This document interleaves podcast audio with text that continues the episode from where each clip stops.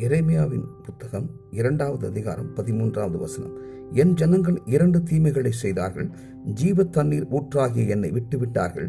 தண்ணீர் நிற்காத தொட்டிகளாகிய வெடிப்புள்ள தொட்டிகளை தங்களுக்கு வெட்டி கொண்டார்கள் இறைமியாவின் காலத்தில் ஜனங்களுடைய ஆவிக்குரிய நிலைமை என்னது என்பதை தேவன் தெளிவாக இங்கே எடுத்து காட்டுகின்றார்.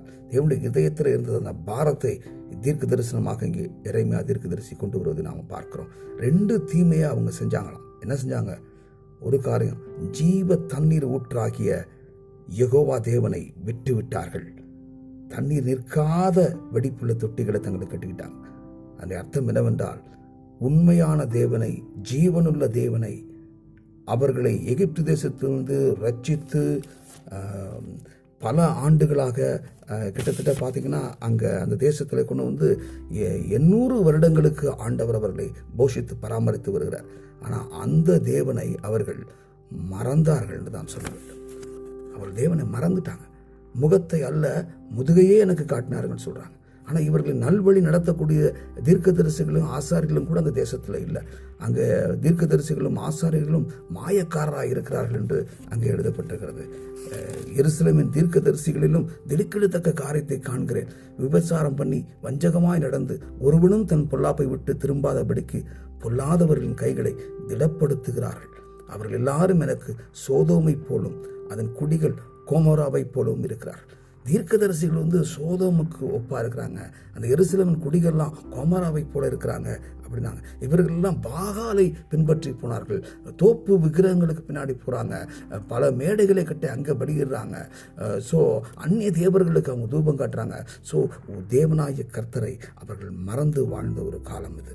ஆனால் இதில் யோசியான்கிறதான ஒரு ராஜா வந்து எட்டு வயதில் ராஜாவாகிறான். அவன் அப்படி ஆகும்போது பதி அவன் பதிமூணாவது வயதில் என்ன பண்ணுறான் ஒரு பெரிய எழுப்புதல் அவனுடைய நாட்களில் உண்டாகிறது. சீர்திருத்த பணிகள்லாம் செய்கிறான் ஆனால் அதுக்கப்புறம் ஒரு பதினாறு ஆண்டுகள் தொடர்ந்து தன்னுடைய ராஜாவாக இருந்து விட்டு முப்பத்தி ஒன்பதாவது வயதிலே அவன் மறித்து விடுகின்றார் ஸோ இப்படி இருக்கும்போது முப்பத்தி ஒரு ஆண்டு காலம் அவர் ஆட்சி செஞ்சு அங்கே பெரிய ஒரு புரட்சி ஏற்பட்டார். ஆனால் இதுக்கு அப்புறம் வந்த ராஜாக்கள் எல்லாருமே தீமையை தான் செய்கிறாங்க அதுக்கப்புறம் பார்த்தீங்கன்னா யோபகாஸ்னு ஒரு ராஜா வரான். மூணு மாதம் தான் இருக்கிறான்.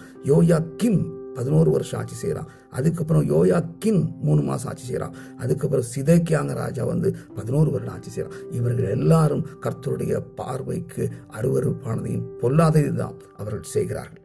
அப்போது கிட்டத்தட்ட ஏசையா ஜெரமியா வந்து முப்பத்தி எட்டுலேருந்து நாற்பது வருஷம் ஊழியத்தை அங்கே செய்கிறார் ஆனால் அவர் காணக்கூடிய கா காட்சிகள் எல்லாம் வந்து ரொம்பவும் வந்து பயங்கரமாக இருக்குது.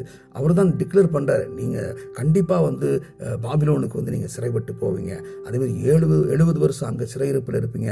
மறுபடியும் தேவன் உங்களை அங்கேருந்து கொட்டிட்டு வருவாருன்னு சொல்லிட்டு எல்லாத்தையும் தெளிவாக அங்கே அறிவிக்கின்றார். அப்போ அவங்க மாறுபாடான ஒரு வாழ்க்கை தேவனை சார்ந்த ஒரு வாழ்க்கை கிடையாது. அதான் ஜீவ தண்ணீருடைய ஊற்று.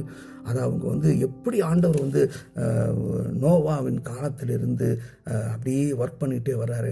அதுக்கப்புறம் அந்த நோவாவின் காலத்தில் மூன்று பிள்ளைங்க அவங்களுக்கு இருந்தாலும் கூட அந்த ஷேமின் வம்சத்தை மாத்திரம் தெரிந்து கொண்டு அந்த வம்சத்தில் இருந்ததான ஆபிரகாமை தெரிந்து கொண்டு அந்த ஆபிரகாமுக்கு வந்து இஸ்மேல்னு ஒரு குழந்தை இருக்கான் அதை கூட அவர் தெரிந்துக்கல ஆனால் அவர் வந்து ஈசாக்கு தான் வரணும்னு சொல்லி அந்த ஈசாக்கு அப்புறம் ஏசா யாக்கோ போகிறாங்க அதில் யாக்கோபை தெரிந்து கொண்டு அந்த யாக்கோவுக்கு பன்னிரெண்டு புத்திரர்களை தெரிந்து கொண்டு அவங்கள ஒரு குழுவாக ஒரு ஒரு கோ- கூட்டமாக அவர் ஃபார்ம் பண்ணி அவங்களுக்கு இஸ்ரேல்னு பேர் வச்சு அவர்களுக்கென்று தேசத்தை காண பாலும் தேனும் ஓடுகிற காணாம் தேசத்தை அவர்கள் உண்டாக்கி நானூறு வருட அடிமைத்தனத்துக்கு பிறகு அவங்கள மீட்டு கொண்டு வந்து இந்த தேசத்தில் குடியேற்றுகின்றார் ஆனால் சொல்கிறாரு நீ வந்து அந்நிய தேவரில் பின்பற்றி போன அப்படின்னா அந்த தேசம் உன்னை வந்து வாந்தி பண்ணி போடும் என்று சொன்னார்.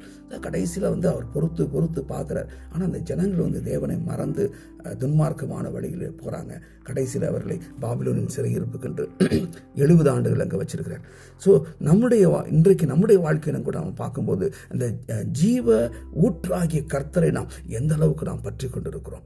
Do we really depend on him for every நம்முடைய எல்லாவற்றிற்கும் அவரை சார்ந்திருக்கிறோமா? அவர்தான் நம்முடைய ஜீவ ஊற்று அவர்தான் நம்முடைய ஜீவன் அவர்தான் நம்முடைய சோர்ஸ் ஆஃப் சப்ளை எல்லாமே அவர்தான் நமக்கு என்று சொல்லி அவரை நாம் நாடி தேடி அவரை பின்பற்றுவர்களாக இருப்போமெனால் நம்முடைய வாழ்க்கை நன்றாக இருக்கும். இல்லை என்றால் இவர்களைப் போல நாமும் பல பாதிப்புகளை சந்திக்க நேரிடும். கர்த்ததாமே உங்களை ஆசீர்வதிப்பாராக. ஆமேன்.